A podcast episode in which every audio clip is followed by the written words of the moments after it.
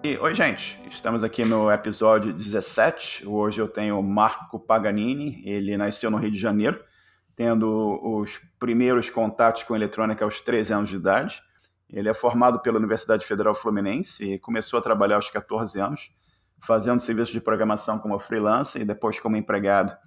Programou em diversas linguagens e criou desde drivers para sistemas operacionais até uma BIOS de PC completa mais tarde, o Marco se especializou em sistemas, redes de administração de banco de dados e mudou para os Estados Unidos em 1999 para trabalhar com Direct to Home Satellite TV e foi para trabalhar com o Google em 2007 como Site Reliability Engineer, onde trabalha até hoje. Marco é também um dos administradores do grupo Os Programadores, criador do bot que nós usamos no grupo e de muitos dos recursos que temos no site. Marco, prazer enorme ter você aqui com a gente. Muito obrigado aqui por compartilhar o teu tempo e o teu conhecimento com os nossos ouvintes. E a pergunta que eu, que eu sempre faço no, no começo do papo é como é que foi o teu começo? Como é que você olhou e viu que programação e computação era algo que te interessava? Oi, Marcelo, tudo bem? Estou uh, feliz de estar aqui, né? Depois de muito tempo a gente tentando, finalmente conseguimos aí. E é, sou, como você falou, um dos administradores do grupo lá com você. Na verdade, você foi o criador do grupo, né? E, e para quem não sabe, acho que foi uma coisa que faltou nessa introdução. Eu conheço o Marcelo tem muito tempo. E o mais curioso não é isso. O mais curioso é que o Marcelo era meu vizinho uh, no Rio de Janeiro e a gente não se conhecia na época, né? Eu era criança, ele era criança, ele morava algumas ruas de distância de mim. Uh, mas a gente nunca chegou a se conhecer. Fomos, uh, nós fomos nos conhecer muito depois, na época do BBS. E por coincidência, a gente, onde é que você mora? Eu morei do seu lado. Então isso foi uma coisa curiosa. Ah, com relação ao meu começo, sempre, sempre é uma história longa, né? Ah, ainda mais para quem já tem uma certa idade. Mas, mas o que aconteceu foi o seguinte: eu, eu sempre fui, na época, aquele, aquela criança meio cientista louco, né? E, então, eu, é, é engraçado isso agora. Agora é engraçado. Mas na época era sempre um pouco daquela loucura, vamos fazer experimentos e tal. E nós estamos falando praticamente de, de, de, de outra realidade. Não, praticamente não, é realmente de outra realidade. Né? Um tempo onde tudo era muito diferente. E não existia computador na época, não existia nada, não existiam os recursos, não existiam os recursos que a gente tem hoje de acesso a essa informação toda, a internet e, e, e hardware basicamente de graça. Então eu lembro da, das loucuras que eu fazia. Eu comecei fazendo experiências em casa, uh, you know, tentando ligar motores, um, um outro, e medidores que eu achava a, a torta e a direita. E nessas brincadeiras acabei quase botando fogo na casa, literalmente. Eu coloquei fogo na fiação da casa, o que meio que complicou um pouco a minha vida de cientista louco uh, infantil. E com isso, uh, o meu acesso, digamos assim, a fontes de, fontes de força foi reduzido bastante. E nessa época, mais ou menos, isso eu tinha uns, talvez uns 11 anos, 12 por aí. E nessa época, eu é, foi na época que começou no Brasil a, exatamente a introdução, não começou, mas começou a se tornar mais popular, a introdução de revistas de eletrônica. E como, como criança, e criança you sem, sem, não tem dinheiro disponível, eu consegui, através de um amigo, umas revistas é, de graça e comecei a brincar com aquilo, achei interessante. E, e com isso foi a, comecei a mexer com eletrônica, mas como sempre não tinha dinheiro para montar nada. E era interessante pelo seguinte: você uh, tinha um circuito e eu tinha que montar o circuito, mas eu não tinha o componente exato. Então eu fazia uma alteração. Peraí, eu não tenho esse transistor exato aqui, mas eu consigo tirar um outro aqui de um rádio velho que eu tenho e tentar para ver o que acontece. E não tinha equipamento para medição, claro. E, então metade dos circuitos funcionava, metade não funcionava. Ah, nessa época, a revista de eletrônica começou a, a propagar a ideia de, de, computador pessoal, que na época era o NES-80, se não me engano, que era, o, era a versão TK-82 da, da nova eletrônica, os anos 80.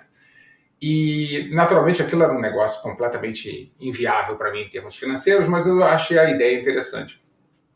E começava a ler os programas que, que a revista publicava, programas em Basic, coisa muito simples, mas achei aquilo muito interessante. Então, aquilo aos poucos foi me tirando da eletrônica porque eu não tinha dinheiro para montar nada. E o programa era uma coisa que você conseguia ler na revista e entender o que ele fazia. e começar até a escrever alguma coisa, mesmo sem ter computador, que foi como eu comecei. Então foi uma coisa curiosa, porque como eu te falei, eu, eu comecei a escrever programa antes de ter computador. Basicamente, é, essa, essa é uma, uma, uma, foi assim que eu comecei, que eu me introduzi a, a, a esse mundo da computação. Isso é interessante você lembrar também da, que a gente morava bem próximo, né? E, e nunca se conheceu. A vida e o destino são, são bem interessantes, né? Como as pessoas vão, vão se cruzando em, em determinados momentos da, da vida. Não sei se você lembra, nós saímos naquela foto da, da falecida revista Domingo, no Jornal do Brasil, quando teve um encontro de BBS lá na, na Praia do Leme. E estava eu e você lá na, naquela, naquela foto, se não me engano. E, e essa, essa parte da eletrônica, acho que a revista na época era, chamava Nova Eletrônica, se não me falha a memória, né? E também tinha aquela, aquela rua, era a República do Líbano, que eu acho que era uma rua que tinha lá no, no centro do Rio de Janeiro, que você comprava componentes eletrônicos e tal, né? Que é um preço mais razoável. Como você disse, como criança, adolescente e tal, você não tem acesso a, a uma dinheiro para comprar essas coisas, né? Que, que depender do, do pai e da mãe para tentar é, pagar aquele, aquele hobby que você tem algum interesse em fazer. E, e, conta um pouco mais sobre a influência que esse, esse aprendizado desse, da, da, eletrônica teve na, na tua vida, uh, de, não só de, de hobbyista, mas também na, na, tua vida profissional, que você daí evoluiu para outras coisas também. Conta um pouquinho para a gente da, da, importância dessa, dessa exposição, desse, desse aprendizado da eletrônica básica teve na tua vida. Eu acho que a, parte mais importante da eletrônica aqui foi um, foi, na verdade, é, trazer o entendimento de que o computador, na verdade, é uma soma de um monte de partes. Né? É uma coisa que, uh, hoje em dia, as pessoas tendem a esquecer porque o computador é visto como, basicamente, um eletrodoméstico. Então, uh, em particular para quem programa, é importante sempre manter em si mente. Então, por exemplo, uh, uma pessoa que não tem uma noção, uma pessoa sem uma noção básica de como um computador funciona, ou que pelo menos nunca tentou entender, vai cometer alguns erros na hora de programar, em, em particular quando é um programa um pouco mais complicado. É claro quando a gente fala de algo simples, um programinha simples para you know, um exercício, uh, um exercício qualquer de faculdade, uma coisa simples que não tenha muita muita dificuldade, essas coisas não importam muito. Ou se alguém está escrevendo um programinha lá em JavaScript, faz um alô, alô mundo ou algo assim. Mas na hora que a coisa complica um pouco mais, ou seja, na hora que o programa fica um pouco mais pesado ou precisa de fazer, precisa fazer algo realmente mais complicado, é realmente uma boa ideia você ter, você entender como é que um computador funciona, né? Desde, desde o básico, desde a parte de baixo. E é claro, eu estou muito há muito tempo que eu não mexo com eletrônica e eu basicamente esqueci tudo, mas eu acho que o importante é que é, essa, esse conhecimento cimentou em mim a ideia de que você tem que entender o que você está fazendo. Você tem que entender a plataforma onde você está trabalhando. Sem isso, a, a, vida vira um inferno. Você vira basicamente uma bola de ping-pong uh, que está fora do seu, do seu controle e você fica levando raquetada da esquerda para a direita, da direita para a esquerda, até o, o, seu programa funcionar. Ou seja, eu acho que, eh, resumindo, eu acho que a eletrônica trouxe uh, em mim muito a ideia de fundamento, de, fundamento é importante, de fundamento, especialmente na parte de arquitetura de computador e, e, e sistema operacional e que hum, é, você tem que entender o, o, a parte para poder entender o todo. É muito difícil entender o todo sem um bom conhecimento da parte. Perfeito. E você, você contou aqui que você não, não teve o seu primeiro computador até, é, ter 18 anos de idade, né? Mas você começou a usar computadores emprestados, teve exposição TK82, TK80, TRS-80 e você começou a trabalhar ainda bastante jovem, já com, com 14 anos, fazendo uns freelancers, né? Conta um pouquinho pra gente aí, como é que foi essa, essa, essa transição de você ter essa exposição eletrônica e começar a, a aprender um pouco da programação, usando esses, esses computadores iniciais que nós, nós tínhamos a exposição nessa época, o, o vizinho tinha um ou alguém tinha um emprestado, e como é que você começou a, a se envolver na, em prestar serviço ainda tão, tão jovem na, na sua vida? Ah, isso é uma história um, pouco longa, mas bastante é, divertida e interessante. Né? Ah, o que aconteceu foi eu, eu rapidamente descobri que programar uma coisa que eu gostava. Então eu falei, oh, peraí, é, eu gosto desse negócio, mas tem um, um, pequeno detalhe, eu não tenho computador e é, dado o preço de um computador, acho que a chance de eu ter um computador pelos próximos pelo futuro, uh, pelo futuro próximo vai ser muito pequeno. Então, o que, que eu fazia? Bom, é, é, é curioso como é que uh, eu para te falar a verdade, eu não lembro como é que eu conheci outras pessoas com o mesmo interesse, porque na época não tinha internet, não tinha nem BBS, não tinha, não tinha computador, não tinha nada. Mas o curioso é que a gente acaba conhecendo gente até por telefone. Alguém fala: Olha, eu conheço essa pessoa que, que gosta de computador também. E você ligava para a pessoa na, na seca e falava: Olha, você gosta de computador? Eu também gosto. E o mais curioso de tudo mesmo é como é que. É, é, é, como as pessoas na época, quem gostava de computador, quem tinha um computador ou quem tinha acesso ao computador, basicamente era quem gostava, era uma coisa de hobby. As empresas não tinham acordado para a utilidade de um computador pessoal. A empresa que tinha computador basicamente usava os serviços de um, de um bureau de, de computação, e geralmente era um mainframe, fazia impressão em larga escala, esse tipo de coisa.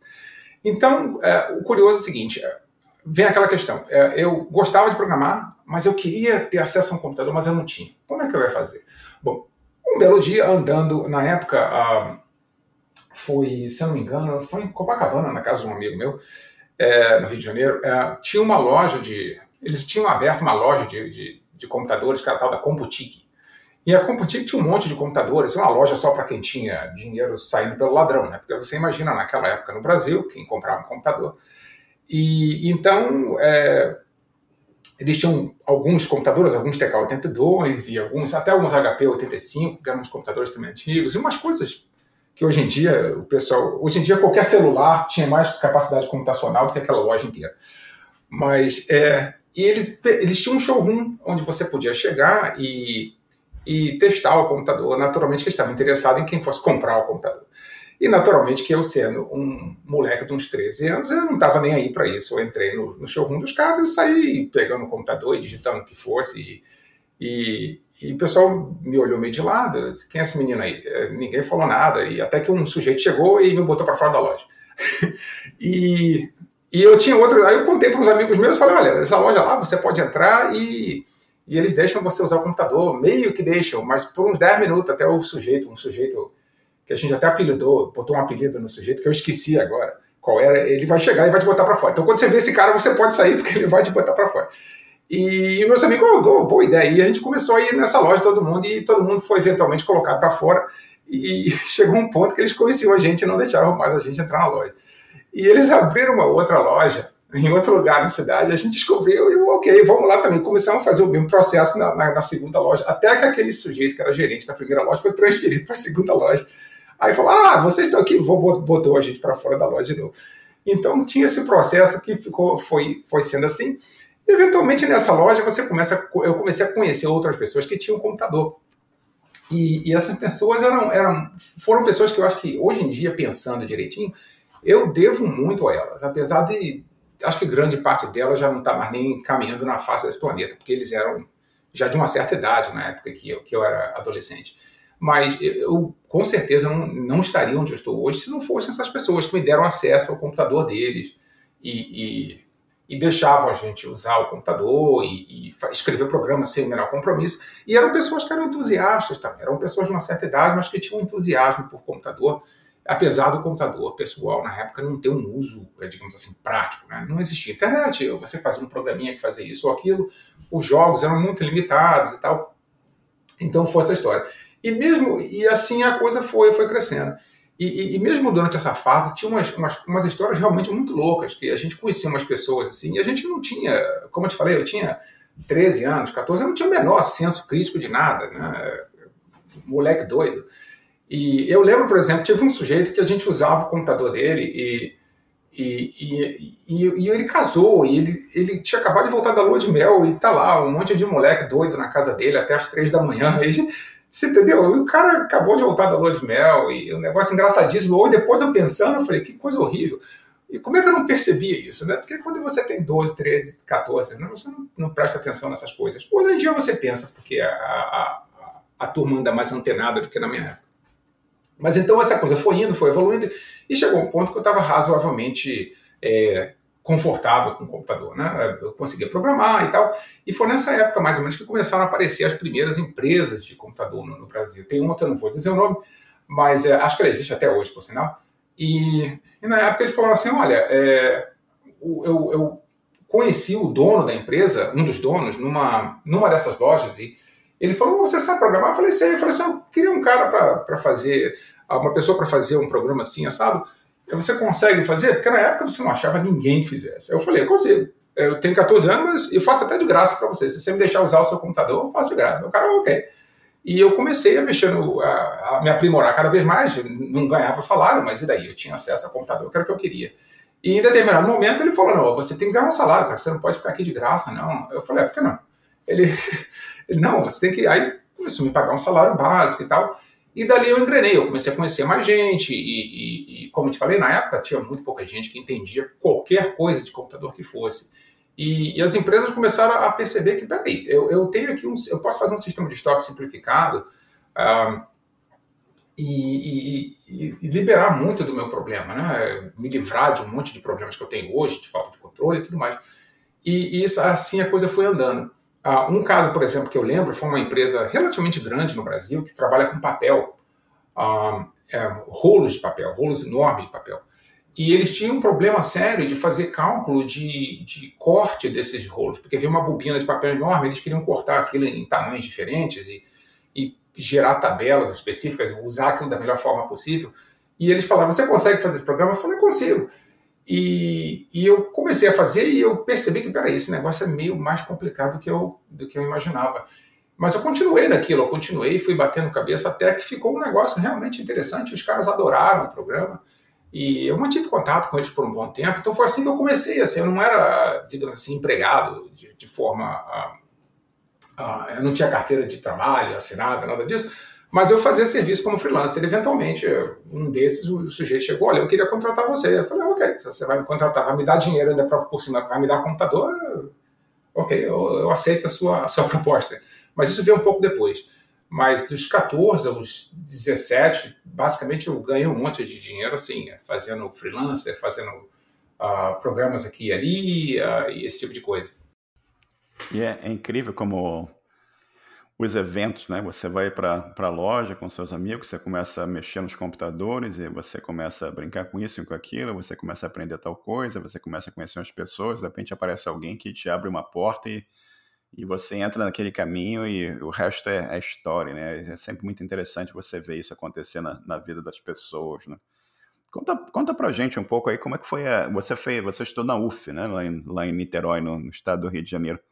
E como é que foi essa, essa fase universitária para você? Que você chegou lá, você já tinha toda uma bagagem de experiência do que você já, já sabia de programação, já tinha os trabalhos de freelance e tal. Como foi essa, essa fase universitária? O que, que isso trouxe para você na tua carreira, na tua vida? É, a, a minha fase universitária, eu diria que se eu, se, eu, se eu pudesse definir em uma palavra só como foi, eu diria que a palavra é sofrida. Foi, foi um sofrimento.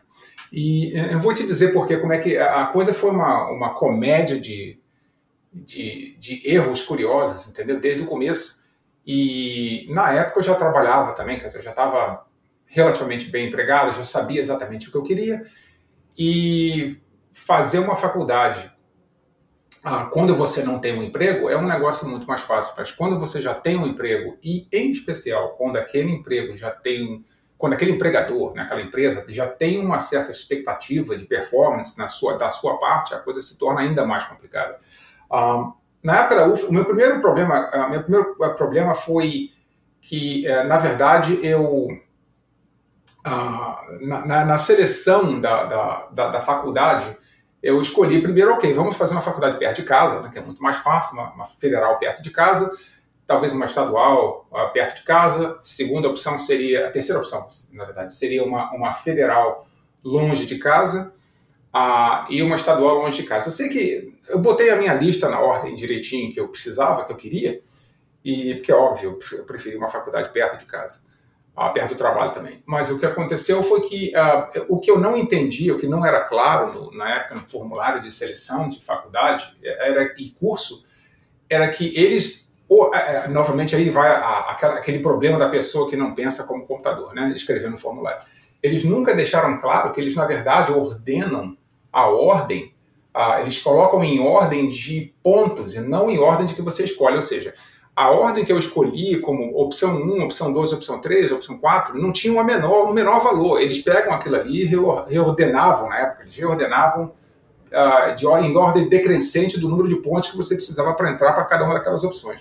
Então, o que aconteceu comigo é que, por alguma razão misteriosa, na época existia o vestibular, né, que era um teste único, né, uma prova de 5 horas de duração, uma coisa horrível, eu, eu acabei fazendo mais pontos do que eu precisava. Ou seja, eu pulei todas as opções que me interessavam perto de casa e fui cair numa opção que não me interessava tanto longe de casa, que foi a Federal Fluminense. E muita gente não conhece o Rio de Janeiro, mas para quem conhece, eu morava no subúrbio do Rio e a Federal Fluminense é em Niterói, que é em outra cidade. Basicamente você tem é uma distância substancial e ainda por cima você tem uma baía no meio, você tem que pegar uma barca, né? Ou, e demora aí meia hora na barca. Hoje em dia é mais rápido, mas ou pegar uma ponte de, de 15 quilômetros, um negócio desse.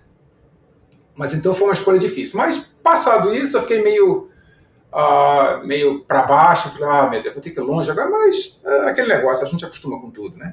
E não foi um ensino ruim. A, a, Federal Fluminense foi uma boa faculdade, foi uma faculdade interessante. Eu conheci muita gente interessante lá. Mas na época, mas na época o problema, como eu falei, é que eu estava trabalhando numa empresa já de é, que exigia alta performance e eu estava numa posição de de basicamente, não de gerência, mas de coordenação de um, de um sistema de PDV, de, de Point of Sale, um POS. E era um negócio complexo, era um negócio que dava muito problema, porque o sistema tinha sido muito maltratado por quem passou e, e, e a vida foi difícil. Mas uh, terminei, terminei aquilo ali uh, e, e, foi um momento. Eu tive bons momentos na faculdade, tive muito sofrimento por, por questão de distância e trabalho e coordenação de trabalho com faculdade com o trabalho da vida e, e a vida em geral também acontecendo, né, que a vida continua acontecendo. Conheci pessoas muito interessantes, infelizmente mantive pouco contato com, com a maioria delas, elas desapareceram. Né? Na época uh, não, tinha, não, não tinha internet, então, quer dizer, você não tinha e-mail de ninguém, não tinha nada disso, não tinha como manter contato. O telefone é uma coisa difícil.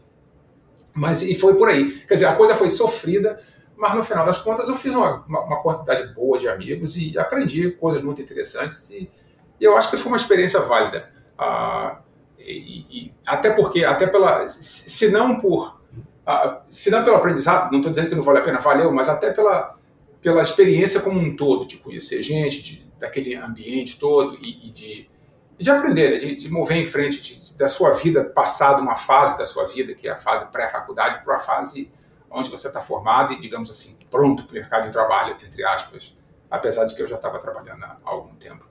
Da, lá do Meia, onde a gente morava até a UF, dá mais ou menos 40 quilômetros, né? só de ponte. Quando você falou, são 14 quilômetros, 14 a 15 quilômetros.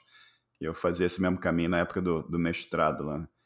E conta, conta pra gente como é que, como é que foi essa parte da, da, da vida que você começou a trabalhar com, com criação de, de drivers e como é que foi esse, esse projeto aqui de que, que você criava drivers para sistemas operacionais, mas você também criou uma, uma BIOS completa para um, um PC, né? E conta para gente um pouco sobre como é que foi a, a motivação para esse trabalho, como é que foi esse esforço e, como, e que, que, o que, que aconteceu com essa, com, essa, com essa BIOS que você criou e, e o que, que isso gerou também. Conta um pouco para gente. É, isso também foi uma coisa interessante e foi até um pouco em função de quando eu comecei né, com, com o computador. Uh, vamos relembrar, antigamente, quando os microcomputadores começaram no Brasil, basicamente você só tinha uma opção para programar, que era Basic. Todo mundo programava em Basic. E era isso daí. E Basic era uma linguagem, é uma linguagem, quer dizer, hoje em dia pode ser compilado, mas na época era, era basicamente interpretado. E, e para certas coisas você precisa de mais velocidade. Então, quer dizer, quem, quem queria um pouco mais de velocidade, fazer algo um pouco mais elaborado na época, precisava naturalmente saber de Assembly Language. E eu comecei a programar em Assembly Language em Z80 na época e eu adorava. Até hoje eu gosto daquele processador. É um processador super uh, fácil de trabalhar, uh, de trabalhar é muito simples de, de entender o assembler dele. E, e, e, eu gostava bastante daquilo. Eu fiz muita coisa. Eu desassemblava parte do sistema operacional na época do TRS-80 para entender como é que ele fazia certas coisas. Eu sempre tive um interesse nessa, talvez até, como eu falei, por, por ter gostado de eletrônica, até, eu sempre teve muito interesse em saber como a coisa funciona até o metal, até, até a parte, a camada mais baixa. Então, na época do, do DS80, eu programava bem em Assembly DS80. Eu já estava muito acostumado com Assembly Language e Basic. Uh, quando o PC chegou, naturalmente o Basic também se transplantou para o PC, até até que em determinado momento eu falei, peraí, tem coisa melhor aqui que eu posso usar. Mas mesmo na época era difícil. A gente está falando de tempos antes de Turbo Pascal, Turbo C existirem, né? bastante tempo atrás. E começou esse negócio, e em determinado momento é, apareceram as opções, é, outras opções de, de, programar em C, em Pascal, e eu fui aprendendo aquilo tudo e gostando muito. E eu mudei na época para uma empresa, eu arrumei um emprego numa empresa que era um fabricante de computador. Então foi, foi uma, uma experiência super interessante, porque esse fabricante foi meu primeiro contato na época do PC com um sistema operacional que não era o DOS. Lembra que na época o Windows basicamente estava começando, estava engatinhando, ninguém usava. E, e, eles tinham um sistema operacional que era o QNX, que era o QNX. É, é basicamente um, um, um Real-Time Operating System, um sistema operacional eh, de tempo real. E era muito interessante, porque eles tentavam vender. Isso na época do PC, a gente não está nem falando, atenção, não é nem 286, isso era na época do 80, 88. E, e eles estavam tentando vender aquilo na época para corretoras de valores, porque eles precisavam de terminal, eles precisavam é, multiplicar o, o, esforço de ter várias pessoas usando o mesmo computador para questão de, de, como é que se diz, de um, transações financeiras, esse tipo de coisa. E, e era, era, impressionante, era realmente como um sistema operacional, ele era impressionante. Você conseguia em um XT, a gente está falando de uma máquina que era um 8088 rodando a 4.77 MHz. Pare e pensa nisso a gente conseguia colocar três pessoas usando uma máquina dessas. Era um negócio incrível. Era um, sistema operacional, em termos de, de, de, capacidade, era uma coisa impressionante. Era todo escrito em assembly, era um negócio, uma, uma, coisa de gênio. Mas, é claro, não era compatível com nada. Era um sistema operacional separado, ele tinha um compilador basic deles e tudo mais. E, e, o que aconteceu é que a minha empresa tinha uma parceria com, na época, se não me engano, com a Quantum, que é que é a fabricante do. Era, não sei se não é era a, a fabricante do sistema operacional, era, quer dizer, a criadora do sistema operacional. E a gente tinha data sheets da, do, do, do, negócio todo e às vezes precisava de um driver para interfacear com uma impressora especial do Brasil, alguma coisa assim, ou algum device especial. E eu comecei exatamente a mexer nisso, a fazer, escrever drivers para o sistema operacional. E foi uma coisa muito divertida, né? É, é, em, em, muitos momentos eu fico pensando assim, eu realmente tinha uma estamina que acho que hoje eu não tenho mais, mas era uma coisa assim de, às vezes, eu ficar dias num problema pequeno e conseguir resolver e dar uma sensação imensa de, de um alívio imenso, uma sensação de, de, de accomplishment, uma coisa incrível, né? Ah, consegui resolver aquele probleminha. E eu escrevi vários desses drivers para o QNX na época. E um outro problema que a empresa tinha é que uh, eles tinham uh, uma linha de montagem, de fabricação de computador, onde não era nada era testado. Era... Então, novamente peguei, mas esse eu escrevi em DOS. Eu escrevi um programa enorme em C, um sistema inteiro em C para testar a máquina, para fazer burn-in de máquina automaticamente. Então, na linha de produção, o sujeito colocava a máquina lá numa, numa bancadinha e plugava algumas coisas básicas e plugava, rodava esse meu programa e o programa fazia um monte de testes, já emitia um relatório se a máquina passou, se não passou. E hoje em dia a gente a gente está acostumado com hardware moderno. Hardware moderno é um negócio maravilhoso. Na época, o hardware era muito ruim, a, a memória era um negócio que dava muito problema, a fonte dava problema. Hoje em dia, você não tem mais problema com isso. Então, é, essa coisa toda foi evoluindo. E em determinado momento, a minha empresa tinha um BIOS, que é o, o BIOS, a, o sistema, não software operacional, o BIOS é o, é o, que vai na EEPROM, para quem não sabe, quem vai na, na EEPROM ou na ROM, ou que seja do seu computador, que é aquela parte que dá o boot da máquina, faz toda a operação básica. Eu imagino que a grande maioria ouvindo isso aqui sabe o que é, mas é bom lembrar. E, e aquilo ali é completamente escrito em Assembler, em Assembly Language. E então, na verdade, a gente tinha um problema que o nosso BIOS era, foi um BIOS escrito para um, um monte de estudantes e, e foi re, recortado de vários lugares. Era um negócio que tinha um monte de problemas. E eu comecei a consertar aquilo para. Oh, peraí, isso aqui eu consigo consertar. Eu consertava, consertava. E chegou um determinado momento que a coisa virou uma colcha de retalhos tal, que eu tive que basicamente refazer ele todo. E assim, aproveitei uma parte, aproveitei, sei uns 30% talvez do que ele tinha, mas o resto foi tudo reescrito.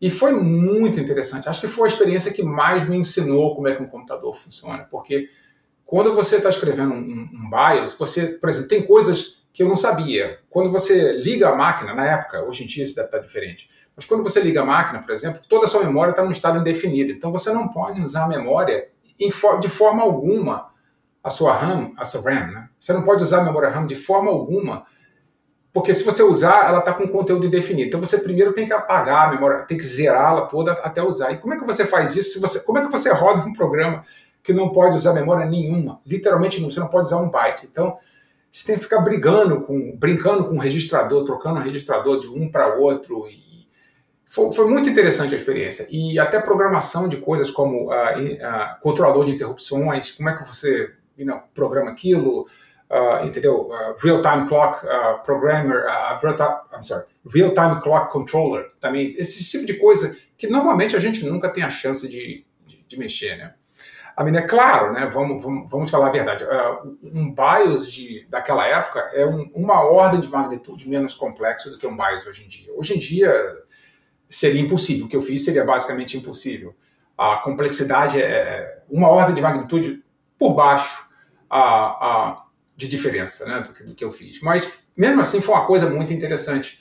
E foi uma experiência que, apesar de ser, ter sido difícil, demorou um ano, quase dois anos para terminar aquilo tudo eu acho que foi uma das experiências que mais valeu a pena em termos de, de dificuldade uh, dividido por, uh, por uh, recompensa. Né? O Paganini, e eu, eu, eu, eu, tenho o hábito, já te conheço há 32 anos, sempre te chamar de Paganini, né? E como é que, como é que foi? Você mencionou aqui o, o QNX, o KNX, né, que, que era um sistema da, da época, hein? eu acho que ainda existe até hoje. E como é que foi esse que você chegou no, no, Linux? Teve alguma coisa que aconteceu nessa época aí que te acabou te, te levando na direção do, do, Linux e você começou a utilizar o Linux como teu sistema padrão? Ou, ou, como é que foi essa, essa, essa apresentação, esse, esse mundo diferente que, que é o Linux e que o Linux representa então, para o pessoal que, como, como nós que são interessados em, em entusiastas de, de computação? Ah, isso foi interessante, mas uh, não teve muito, uh, eu diria assim, não teve muito diretamente a ver. Né? O que aconteceu é que uh, nessa época do QNX ainda não existia Linux, nem de longe, foi, foi, uma época muito remota, quer dizer, na época que eu trabalhava com isso. Mas eu gostei da experiência, foi uma coisa que eu achei interessante. Falei, é muito mais interessante você realmente ter um sistema operacional que, que é, é multiusuário, multitarefa desde o berço, o que o, o DOS naturalmente não era. E, por exemplo, na época do DOS eu usava muito uma coisa chamada Desk View, que é um, é um gatilho, era um gatilho para você permitir você rodar algumas sessões simultâneas, mas ele não era multitarefa, ele rodava uma, parava, passava para outra. Mas ajudava muito, especialmente quando você estava fazendo desenvolvimento, onde você... Hoje em dia a gente tem 200 janelas e reclama, tem 150 tabs abertas e está reclamando. Na época, você tivesse duas janelas, e não era nem janela, era tela inteira, e não era gráfico também, então estava ótimo. Mas é, o que aconteceu é que, mesmo na época, eu já tinha um certo interesse em Unix. Né? O Unix já não era uma coisa nova.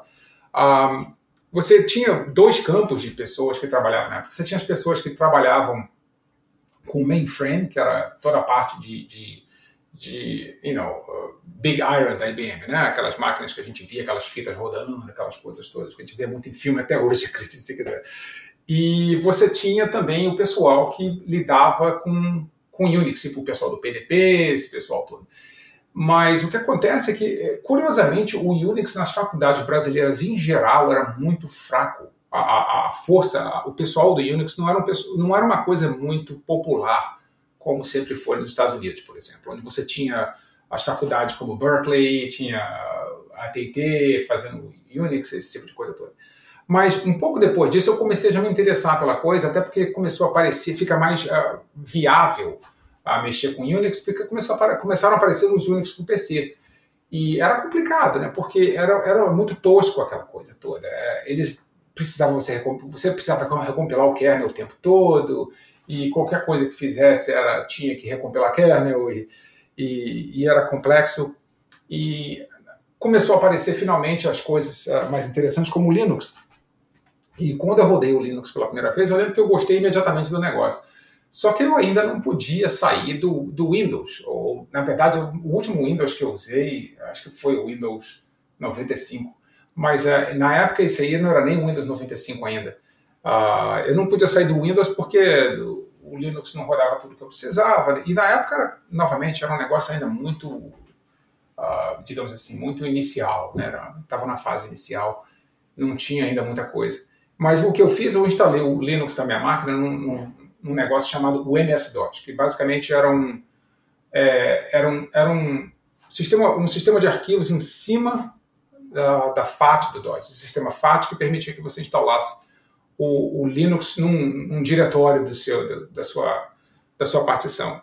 E tinha um monte de limitações e tal, mas foi o que me, possibilitou a, ficar, a começar a ficar em Linux a maior parte do tempo. Até então eu ficava a maior parte do tempo em Windows. E aos pouquinhos eu fui mudando, mudando, e percebi que, com exceção de jogos, eu raramente entrava eu entrava em Windows. É muito, muito raro, não tinha porquê, entendeu? E, e eu, com o tempo, fui perdendo a paciência com jogos também. Eu comecei a programar mais e mexer mais numa coisa ou em outra. E aquele negócio, eu sempre gostei de computador, sempre gostei de futucar computador. E, e, o Windows é mais difícil de futucar, o, Linux é todo aberto. Você não gostou de alguma coisa, você vai lá e reescreve, e, entendeu? Tem informação para tudo que é lado. E aquilo ali era uma coisa muito mais uh, divertida para mim do que ficar mexendo em Windows. Então eu acabei migrando de vez. Então eu acho que a última vez que eu tive o Windows no meu computador deve ter sido, eu, eu nem lembro mais, mas tem muito tempo. Eu acho que eu comecei a usar Linux full time em 97. O kernel era a versão 0.99, ponto alguma coisa e por aí. Não tinha distribuição, era, era tudo, você mesmo instalava e e foi, foi, uma, foi uma jornada interessante até a gente ver onde a gente está hoje. Né? E hoje em dia a gente ainda reclama de barriga cheia, que ah, eu não gosto dessa distribuição, eu não gosto daquela.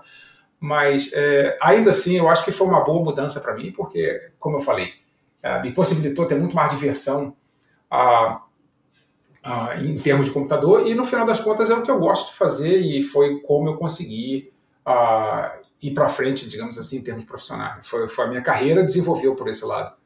E eu acho que isso ajudou muito. E é sempre interessante você olhar para trás e ver lá do, dos teus primeiros momentos, né? Olhando os componentes de eletrônica, que eu coloco esse transistor aqui, eu coloco esse outro componente aqui, o que, que vai acontecer? Aí você, daqui a pouco você está trabalhando, daqui a pouco você está na universidade, daqui a pouco você está aprendendo no Linux, a tua carreira vai evoluindo cada vez mais.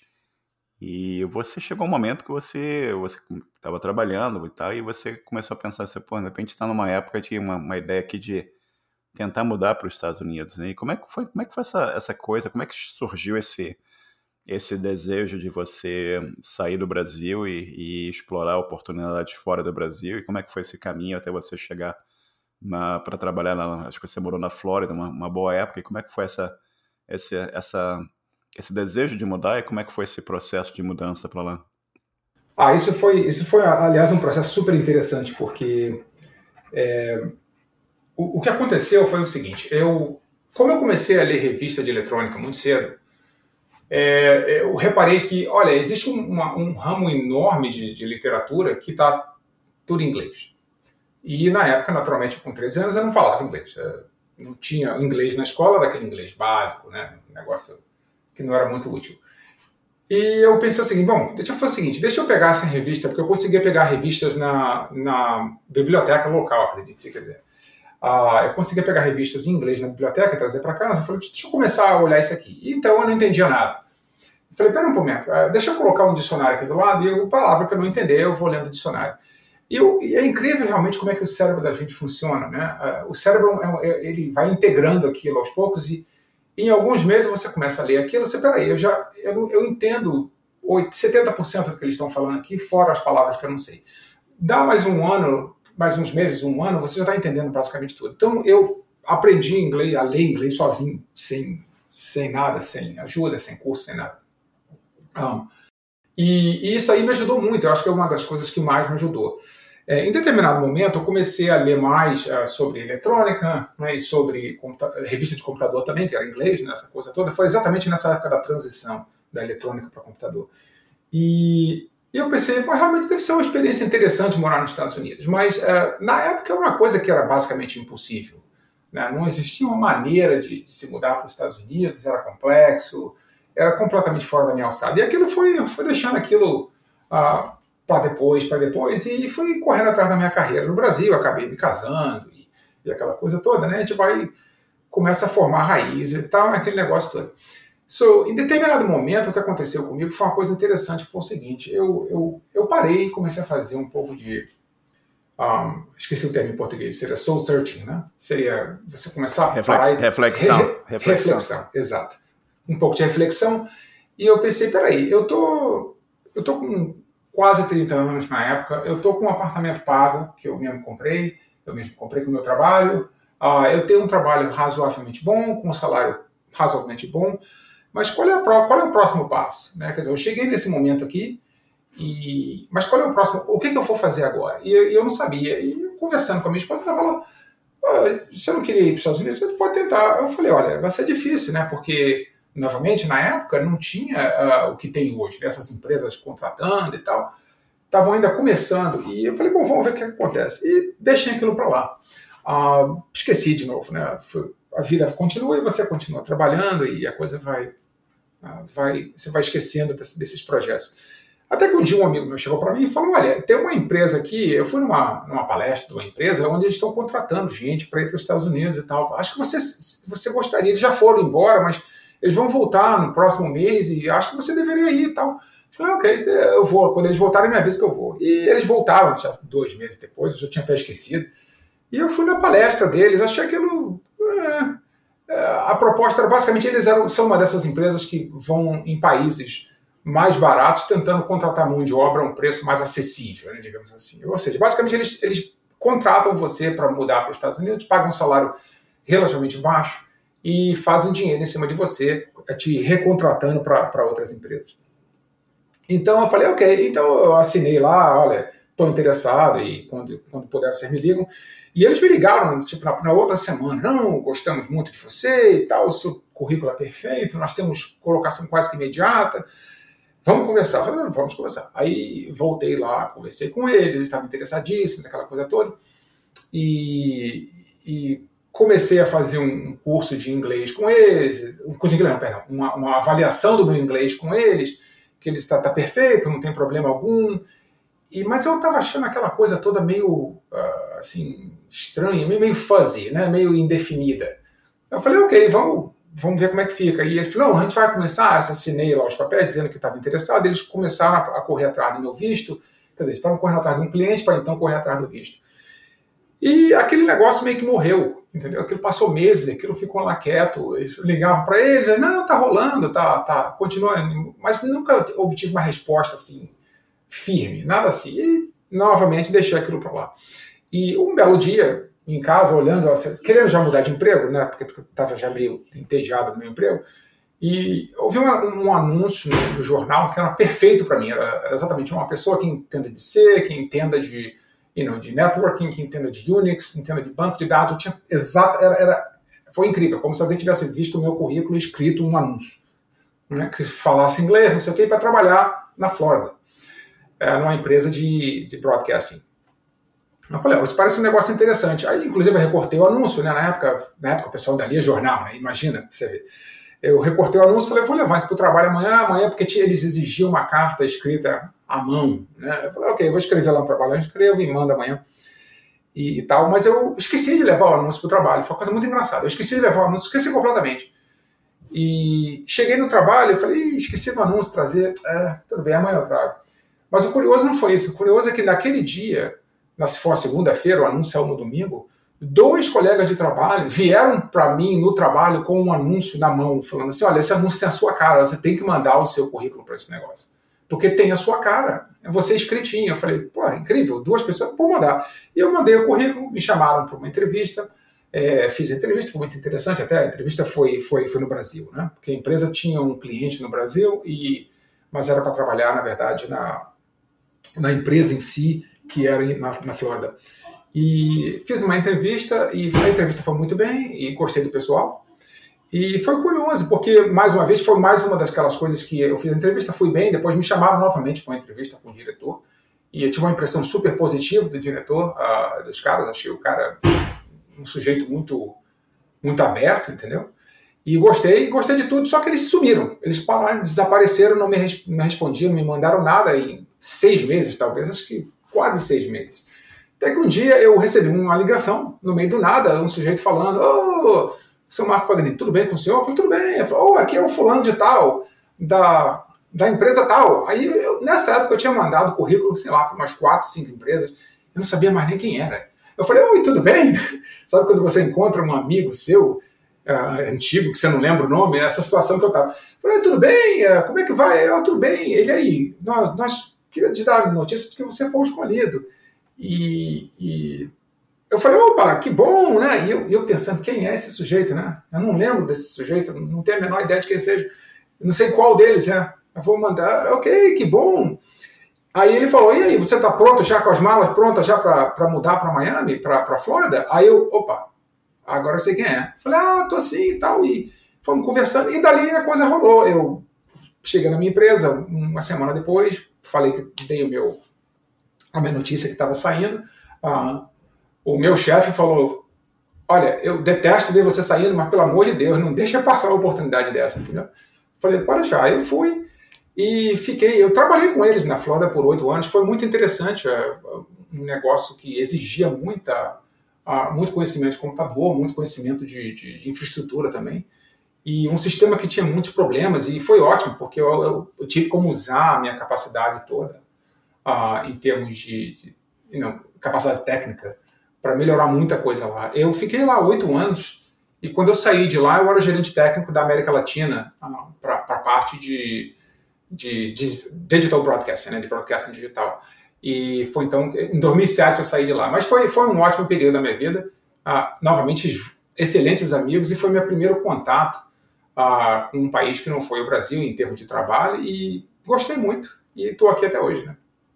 E é incrível, novamente, como é que os eventos vão, vão acontecendo, né? Você passa, você vai numa, numa feira, você conversa com um, aí aparece outra coisa, aí você vai, conversa com outro, e você esquece o anúncio em casa, no dia seguinte duas pessoas te falam, oh, eu tenho esse anúncio aqui, parece que a coisa estava tava predestinada para você, né? Que você tinha que tomar esse caminho para aquilo abrir uma, uma porta, um caminho totalmente novo na, na tua vida também. E você trabalhou com eles oito anos, e aí chegou, chegou um momento que você, você falou assim, pô, eu, esse, esse negócio aqui chamado Google e eu quero ir trabalhar para esses caras aqui, né? Uma empresa, uma empresa pequena, né? e como é que foi, como é que foi essa, essa transição da, da Flórida para Califórnia para trabalhar para o Google? E, e, eu me lembro você me contar que foi um mote de entrevista também. Conta um pouco desse, como é que foi essa descoberta, esse interesse e ir trabalhar para o Google? E como é que foi essa transição, mudança e tudo mais até você chegar na, na Califórnia e começar o seu trabalho novo com o Google? É, isso foi uma, mais uma história daquelas. É, aliás, estou percebendo agora que eu tenho um monte de histórias ah, interessantes nessa, nessa área. Nenhuma delas assim, ó, simplesmente mudei de A para B. Sempre teve algum evento no meio. Ah, no, no, caso do Google, eu sempre achei o Google muito interessante desde que começou. Eu lembro que a, a minha pergunta era como é que eles fazem um search tão rápido? Né? Como é que a coisa é tão rápida? E eu discutia, eu tinha um amigo meu que era um pouco mais interessado, eu, uh, porque sabe como é que é? Empresas sempre tem um ou dois que são um pouco mais interessados na parte técnica, e a gente no almoço, às vezes, conversando, eu falei, peraí, como é, como é que você, se você tivesse fizer essa empresa, uma empresa como o Google, como é que você faria isso? Né? A gente começava a desenhar na, a, a, no, no, no guardanapo, no almoço, da mesa, e, peraí, isso aqui funciona, isso aqui não dá. E, e eu lembro que era muito interessante esse exercício mental de saber como é que a coisa como é que a coisa poderia funcionar. E eu lembro que na época ele falou assim: não, por que você não manda um currículo para esses caras? Eu falei: olha, porque várias razões. Razão número um, que eu tenho um visto de trabalhador aqui nos Estados Unidos, que é um H1B, na época era o meu visto. E o H1B é um visto complicado, porque você meio que é preso, quer dizer, você é completamente preso ao empregador. É muito difícil sair daquele empregador e você tem que conseguir um outro empregador que esteja a fim de te dar um H1B também. É um processo longo, é um processo complicado, é uma situação delicada. Então eu falei, primeiro processo é esse, eu estou com um H1B. E segundo, e segundo problema é que esses caras só tem gente com dois, três PHDs para cima, né? Porque veio o pessoal lá todo de Stanford, aquele pessoal lá, e não, não vai ter nem como entrar num negócio desse, né? E ficou meio que nisso. E o engraçado foi o seguinte, é que um desses dias que a gente estava conversando exatamente sobre isso, ele falou, eu acho que você devia mandar seu currículo só para ver, se não, não rolar, não rolou. Eu falei, ok, eu acho que eu vou fazer isso. Agora, isso aqui é um negócio incrível, eu falo, parece até que é gozação.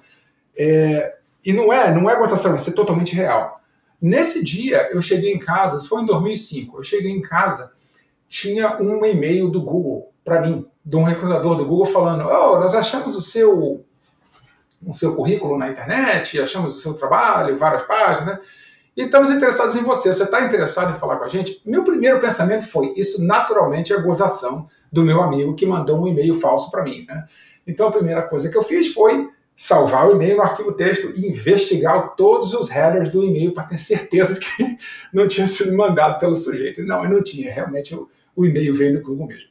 E eu liguei para eles e entrei em contato, respondi, foi entrar em contato e, e na época eu fiz um, um, um, um grupo de entrevistas, né, um monte de entrevistas e, e, e fui bem nelas, fui até lá fazer entrevista local e a coisa degringolou porque, por alguma razão, na época o processo ainda era muito confuso. O Google era muito menor do que é hoje e tem muito menos, tinha muito menos estrutura. Então eles perderam o meu processo. O sujeito que me entrevistou saiu do Google porque ele era um temporário. Então depois foi uma confusão danada. Aí me chamaram de novo, ah, tipo seis meses depois. Eu fiz mais um monte de entrevista, expliquei para o cara. O cara, não, não, não vai acontecer de novo. Não. O cara também saiu do Google entendeu? Também saiu, perdeu o processo de novo. Eu, eu falei, não, isso pode ser gozação, né? Isso não pode ser sério. E o terceiro sujeito que me contatou, um, acredite se quiser, ele me contatou e começou a conversar comigo, e quando ele jogou o meu, a minha entrevista para o pessoal técnico, ele pegou, baixou um currículo, meu currículo, só que ele baixou um currículo de um outro sujeito chamado Marco Paganini, que mora na Bay Area, mora onde eu moro. Quer dizer, o cara é meu vizinho a algumas, alguns quilômetros de distância, mas é praticamente meu vizinho. E eu, curiosamente, conheço esse cara também pessoalmente. Então ele me deu o currículo do sujeito, começou a falar: Não, você tem experiência com Windows, com, com isso? Eu falei: Ah, eu acho que você está com o currículo do outro Marco Paganini. Eu, o sujeito falou: Ué, tem dois? Eu falei: Tem dois. Ele, oh, então é, para aí. Eu falei: eu te mando o link do meu currículo, você baixa, ele pegou meu currículo, ah, ok, porque ele estava entrevistando a pessoa certa, mas com o currículo errado. Então você foi andando até que a coisa se resolveu e me fizeram uma proposta e eu mudei. Ah, foi complicado mudar, mas sempre é complicado mudar, né? Porque nessa época eu já estava, ah, já tinha filho, entendeu? É, já tinha dois filhos. Na verdade, eu tinha uma casa na Flórida comprada, eu estava numa, numa, numa posição razoavelmente boa na empresa e, e foi difícil. Foi assim, é, né, é sempre difícil esse momento de você largar. É, é muito difícil você pular de um avião que está funcionando perfeitamente bem né, e, e torcer para o seu paraquedas abrir e torcer para você cair num lugar melhor. Mas foi o que aconteceu, felizmente, e estou aqui até hoje. Quer dizer, estou aqui trabalhando no Google até hoje, já tem, vai fazer 14 anos agora. E o tempo passa muito rápido. E foi uma outra experiência interessante da minha vida que continua até hoje. É, e, o, e outro Marco Paganini, né? E é interessante também você ver que, mesmo com todo o poder de busca deles, eles perderam o teu, o teu currículo algumas vezes e tudo mais, né?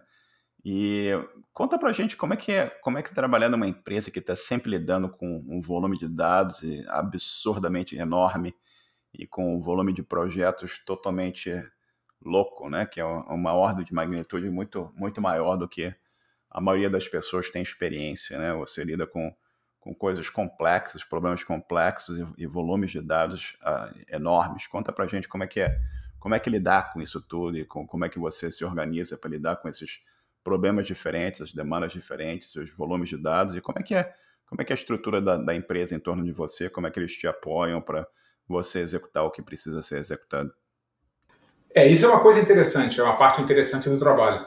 Um, uma, uma, coisa que eu costumo falar é o seguinte, é uma comparação que eu costumo usar é o seguinte, é que você, quando você tem o seu sisteminha, uh, onde você faz, você tem só, digamos, você tem o seu, seu sisteminha que faz, uma, tem uma web page qualquer na internet, que faz alguma coisa. É como você brincar com um circuito que usa, sei lá, 5 volts. Né? Um negócio simples, usa uma coisa qualquer, é, ele é super tolerante a erro. Ou seja, o máximo que vai acontecer se você der um curso é você queimar o seu circuitinho, nada demais. Ah, e é isso aí. Basicamente não tem risco nenhum. Agora, quando você passa dessa escala para uma escala de uma coisa como um Google, é como se você passar de 5 volts para 5 mil volts, 50 mil volts. Ou seja, você não pode mais chegar perto daquilo ali com a mão, você tem que estar sempre com luva, ah, você tem que ter muito cuidado como você lida com aquilo ali, porque a qualquer momento um arco elétrico vai bate na sua mão e você vira farinha.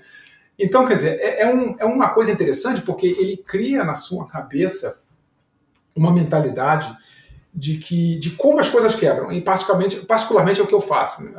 O meu trabalho é justamente tentar antecipar qualquer problema antes do problema acontecer. Então, por exemplo, a gente trabalha com, com os developers e, e, e lê os a gente ativamente ler os designs uh, dos developers antes deles colocarem o design em prática para ver se aquilo ali vai ter algum problema. Então, por exemplo, você pode chegar um exemplo: o sujeito faz um, um design é, de, um, de, um, sistema de, digamos, de, de busca. Não, não, vamos falar busca porque é simples de entender.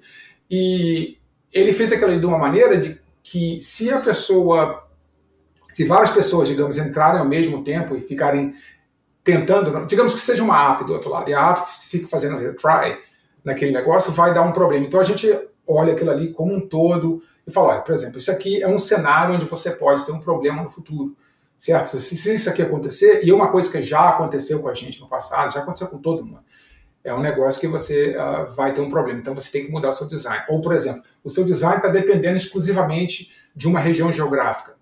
E o que acontece, por exemplo, se você faz um seu design com um sistema completamente situado na costa leste dos Estados Unidos, por exemplo, e vem um furacão, o que, que você faz? Eles têm que desligar o data center. Naquele momento você vai ter que sair correndo e recolocar tudo na costa oeste e nem sempre é uma coisa viável. Quer dizer, a gente olha o sistema como um todo, a gente olha uh, o funcionamento das partes todas juntas e como a coisa como a coisa se encadeia, se encaixa e tenta fazer tudo da forma mais, ah, digamos assim, imune a problemas possível. E é como eu falei, é, na quantidade de, de, de, dados que a gente tem transitando, qualquer erro, você perde uma quantidade imensa de dados, né? uma imensa de serviço, e é a visibilidade de um erro é muito alta. Então é algo que a gente tem que evitar também. Em relação ao que a empresa oferece para ajudar, é muita coisa, né? porque a, a empresa literalmente foi fundada numa digamos assim, a, em cima de um ombro de gigantes. Né? Tem, muita gente boa que contribuiu com muita parte da, da, infraestrutura que a gente usa. Então, basicamente, tem gente que é brilhante, realmente brilhante, não existe outra palavra para descrever, que escreveu grande parte da infraestrutura. E isso ajuda demais, porque a, a, essas pessoas tiveram muita visão e muita experiência para colocar a infraestrutura de uma certa maneira já para evitar problemas nascentes. Ou seja, coisa dificilmente, quer dizer, é possível, mas torna mais difícil uma coisa nascer com um problema, porque a infraestrutura, por, por design, já não deixa o problema acontecer. Né? Não deixa que aquela, aquela coisa persista. É claro que as pessoas são criativas e sempre é possível você criar problema.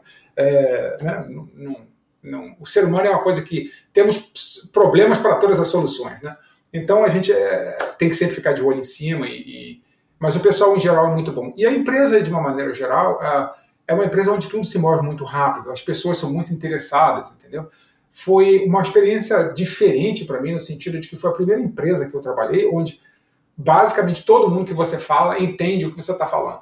Uh, em empresas anteriores, você sempre tem, como eu falei, um ou dois ou três que, que gostam da coisa e entendem, procuram entender.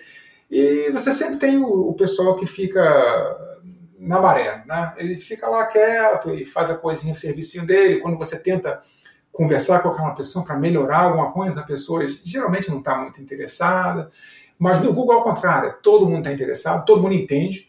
Ah, você faz, você pode ter uma ideia e está com uma dúvida e você vai conversar com a pessoa. Geralmente aquela pessoa entende imediatamente o que você falou e, e, e acha um buraco no, no seu raciocínio, entendeu? E é ótimo, porque você incorpora isso e da próxima vez ele vai vir até você com uma dúvida e você vai achar um buraco no raciocínio dele. Quer dizer, todo mundo cresce junto. Isso, de uma maneira geral, é uma, é uma, foi uma experiência muito positiva e tem sido até hoje. Ah, e eu acho que é uma das razões pelas quais eu, eu continuo na empresa até hoje e realmente pretendo continuar ainda por um tempo. Não tenho nenhum plano de sair nesse momento. Né? Quanto você foi uma época, o, o, você trabalhou com o YouTube, né? Você era parte de, de service reliability do, do YouTube. E como, conta um pouco pra gente como é que era esse, lidar com esse produto, a complexidade que é, que é um dos produtos mais utilizados por todo mundo no mundo, né? Conta, conta pra gente, entendendo que é toda essa, essa dimensão de volume, mas conta um pouco mais sobre essa complexidade desse produto que está o tempo todo sendo utilizado por um monte de gente pelo mundo afora. Você tinha contado coisas para mim, tipo, armazenagem de dados, como é que é isso pelo mundo, servidores espalhados pelo mundo, dá uma, dá uma dimensão geral para os nossos ouvintes aqui que, você sabe, o nosso grupo tem, tem muita gente que ainda está tentando fazer um programinha de Hello World, né? Até o cara chegar no nível que, você está de conhecimento, experiência profissional, demora, né? Mas dá uma ideia dessa, dessa visão geral da complexidade você lidar com, com produtos do nível do YouTube, Gmail e, e, e outros produtos que, que o grupo tem no mercado. É, isso é uma coisa interessante. Eu Eu lembro que quando eu entrei no Google, uma, uma amiga minha chegou para mim e falou: Por que, que vocês têm tanta gente no Google? Não dá para entender por que, que precisa de tanta gente. Né? Por, por que, que tem milhares de pessoas trabalhando nisso? Eu, hein? É, tem alguma coisa errada. É, não era para ter esse monte de gente assim? E, isso é interessante porque é uma visão de quem, de quem não entende a, a mudança de escala. Né? Como eu te falei, é aquela visão dos 5 volts versus a visão dos 50 mil volts. Né? São coisas muito diferentes. A escala ela muda tudo. A complexidade, a dificuldade de um, de um, de um, é, de um serviço, de um sistema, ela, ela não cresce linearmente com o tamanho e com, e digamos assim, com a escala, ela cresce exponencialmente. Então, tudo se, se torna muito, muito mais difícil quando você começa a crescer. Uh, e, em particular, por exemplo, uh, não, existe um momento que você não tem mais como ter um computador servindo uma coisa. Você tem que uh, quebrar aquilo em vários computadores. E, e, e a partir daí começam as, os desafios. Ou seja, você tem que começar a pensar no seu design não mais como um design localizado, mas como um design globalizado. Então, por exemplo, isso é muito comum, e não é só sobre YouTube, isso vai, vale para tudo. Né? Então, por exemplo, você não pode contar que seus dados, por exemplo, estejam guardados só num lugar.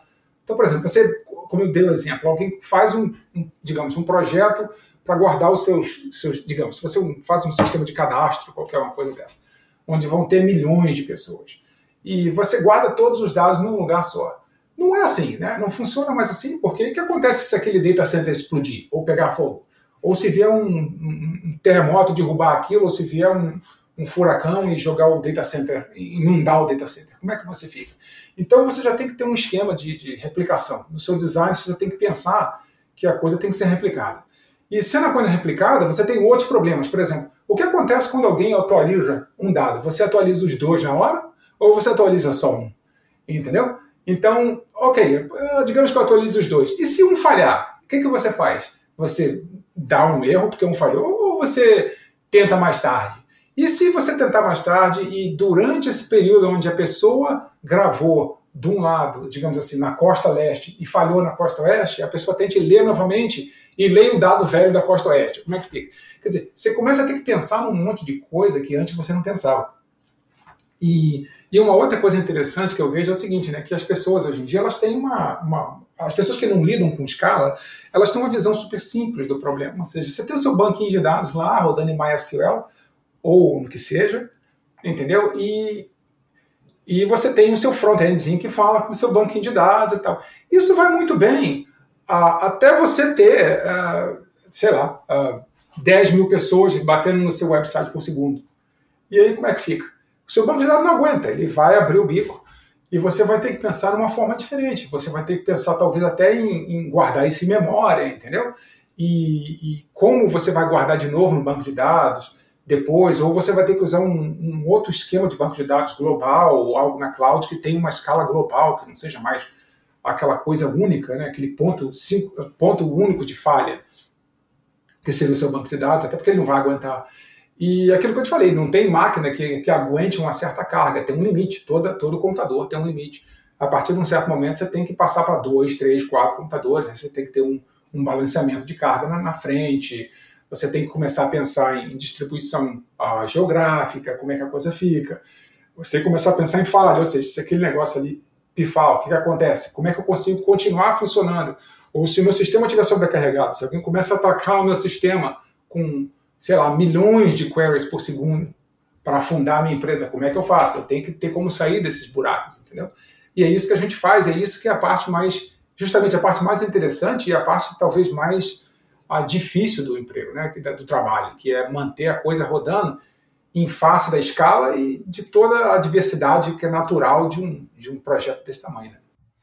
O Paganini, e interessante olhar, olhar para trás aqui e pensar, você começou lá no, no, novamente brincando com transistor e componentes de eletrônica e usando o computador do amigo, usando o computador de uma loja, e a pessoa vem e dá uma oportunidade para você, você começa a trabalhar na, fazendo uma consultoria, fazendo uns, uns freelancers, como a gente chama, né?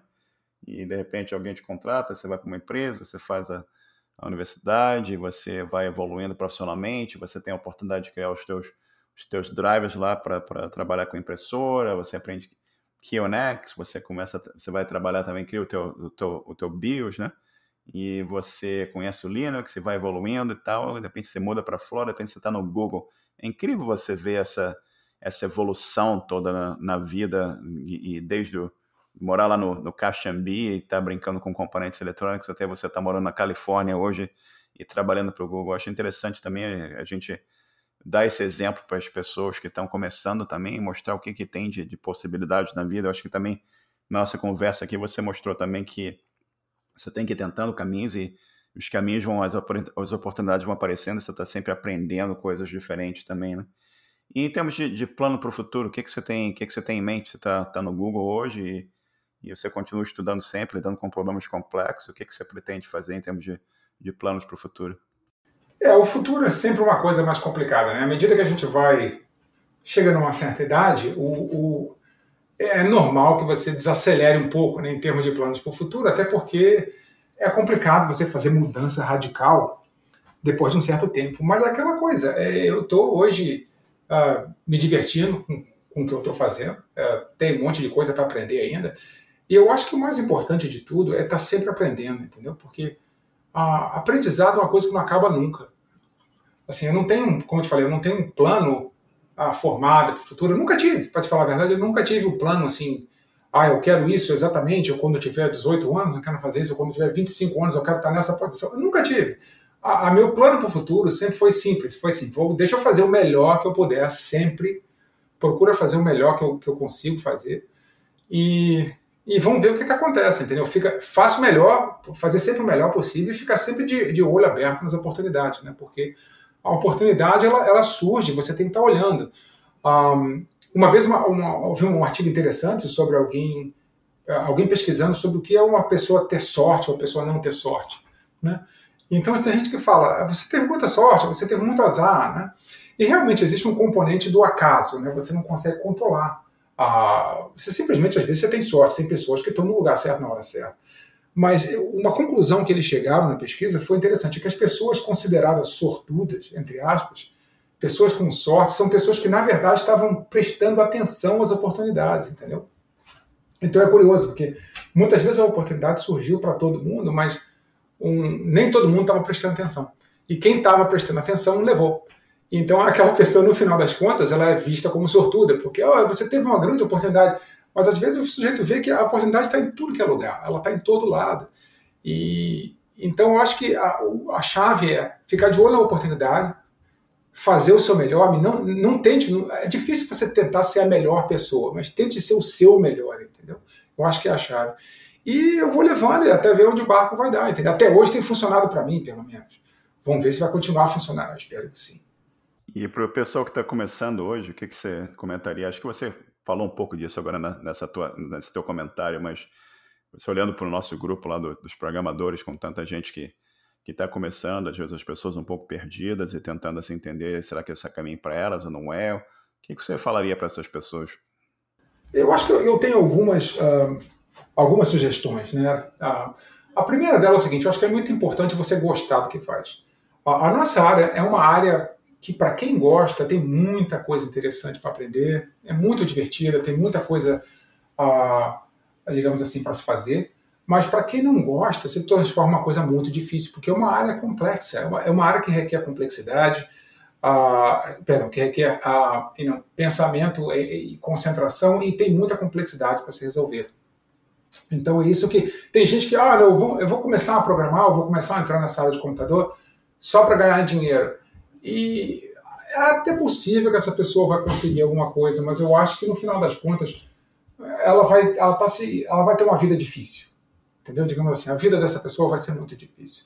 Então eu acho o seguinte: é, um, é, número um é tente, é, veja se você realmente gosta do que você está fazendo e procure entender o que você está fazendo até o fundo, porque eu acho que o entendimento é uma coisa que traz prazer a gente, entendeu?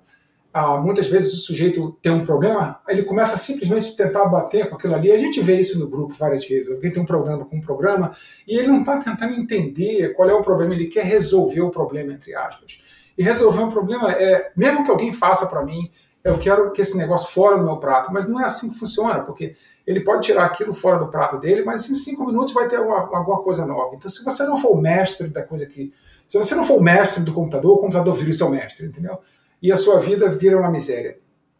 Então, é, gosta do que você faz, procure ter um foco, ou seja, escolha uma coisa, mesmo que seja não seja ideal, e, e vá em cima daquela coisa.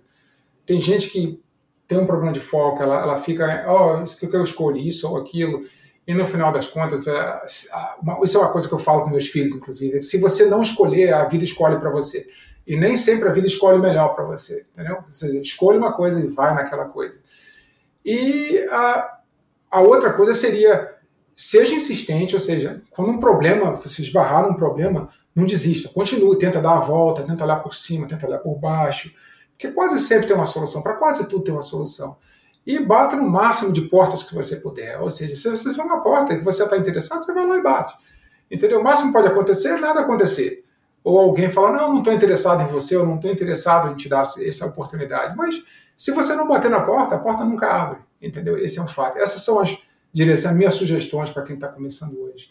Porque a carreira é uma carreira interessante, é uma carreira que às vezes é difícil, às vezes é frustrante, mas, de uma maneira geral, é uma carreira que, que, que, que dá um senso de, de, de, como é de criação, de, de, te traz uma certa felicidade de ter criado alguma coisa e ter feito uma diferença no mundo. A sensação de realização, não é isso? Exatamente. Eu estava tentando procurar a palavra em português que eu esqueci. É, e eu tenho o mesmo problema. Às vezes a coisa em português falha, já tanto tempo falando inglês, né? E Paganini, e dicas de, de livro, música ou filme, alguma coisa que você tem aqui para sugerir para os nossos ouvintes? Não, não tem nada em particular, assim, eu, isso vai muito do gosto de cada um, né? Eu, eu gosto muito de ficção científica porque é, geralmente vai, a, vai com, a, com a personalidade. Eu gosto muito de ficção científica de maneira geral. Uh, gosto de livros técnicos também. Ah, apesar de que hoje em dia livro técnico eu acho que tem que ser online, porque livro técnico em papel ele acabou de ser impresso, ele já já começa a ficar desatualizado. E e quanto a filmes, eu acho que é importante é o seguinte: tem muitos filmes bons, mas eu acho que em, em, em especial para a garotada mais nova, nem tudo que você vê no filme é real. Na verdade, a maioria das coisas que você vê no filme não é real. Ah, ou seja, não é porque o Mr. Robot lá vai ser um grande hacker que é super bacana que você vai ser também e vai ser uma carreira fácil ou divertida, entendeu? É, basicamente isso daí, quer dizer, acho que cada um é, tem um, um, um conjunto de, de, de, gostos, né, de coisas que a pessoa gosta e, e vai em cima do que você gosta e lembra que a vida também não é só o computador, né? A vida é mais do que isso. Você não pode ficar só naquilo. Cada minuto que você fica fora do seu trabalho, fora do computador, é um minuto onde você, na verdade, refresca a cabeça e, no final das contas, a sua performance aumenta. Então isso é muito importante também. E Paganini, você quer divulgar alguma informação para contato, alguma coisa de rede social? Bom, quem quiser me contatar, né, eh, pode. A maneira mais fácil é você me contata pelo Telegram. Você entra no, no é, t.me uh, barra mpaganini, uh, ou então me manda um e-mail. Pode ser no paganini, arroba paganini.net, é o meu e-mail principal. Se você quiser falar de alguma coisa, é só mandar o um e-mail. E Paganini, eu queria, a gente está conversando aqui uma hora, uma hora e quinze, e eu queria te agradecer que todo o teu tempo e todo todo compartilhamento de, de, de, conhecimento que você e compartilhar a tua história, que é absolutamente fantástica com a, com a gente. Eu queria também te agradecer, já são 32 anos de, de amizade, que eu acho que eu te conheço desde da época do BBS, lá em 1988, 1989, por ali assim. E te agradeço também tudo que você me ensinou e, e, e, graças a você que a gente tem os programadores com um monte de desafios e um monte de coisa bacana que a gente oferece para o pessoal que está interessado em, em, em, trilhar caminhos semelhantes aos caminhos que, que você trilhou e outros tantos trilham nessa área de, de. Muito obrigado pelo teu tempo e um, um forte abraço para você, cara. De nada, Marcelo. Na verdade, o prazer foi todo meu e você sabe, né? a gente se conhece há um tempão qualquer coisa que o grupo precisar, que o pessoal precisar, a gente está aí no que a gente puder ajudar. Nem sempre a gente tem o tempo que a gente gostaria de ter, mas dentro do, da possibilidade a gente faz o que é possível. Beleza, não pedindo dinheiro a gente, tudo bem, né? Exatamente. Um abração. Outro. Chegamos ao final de mais um episódio. Agradeço a todos a atenção e o nosso site é hosprogramadores.com. Participem e até o próximo episódio. Um bom dia para todos.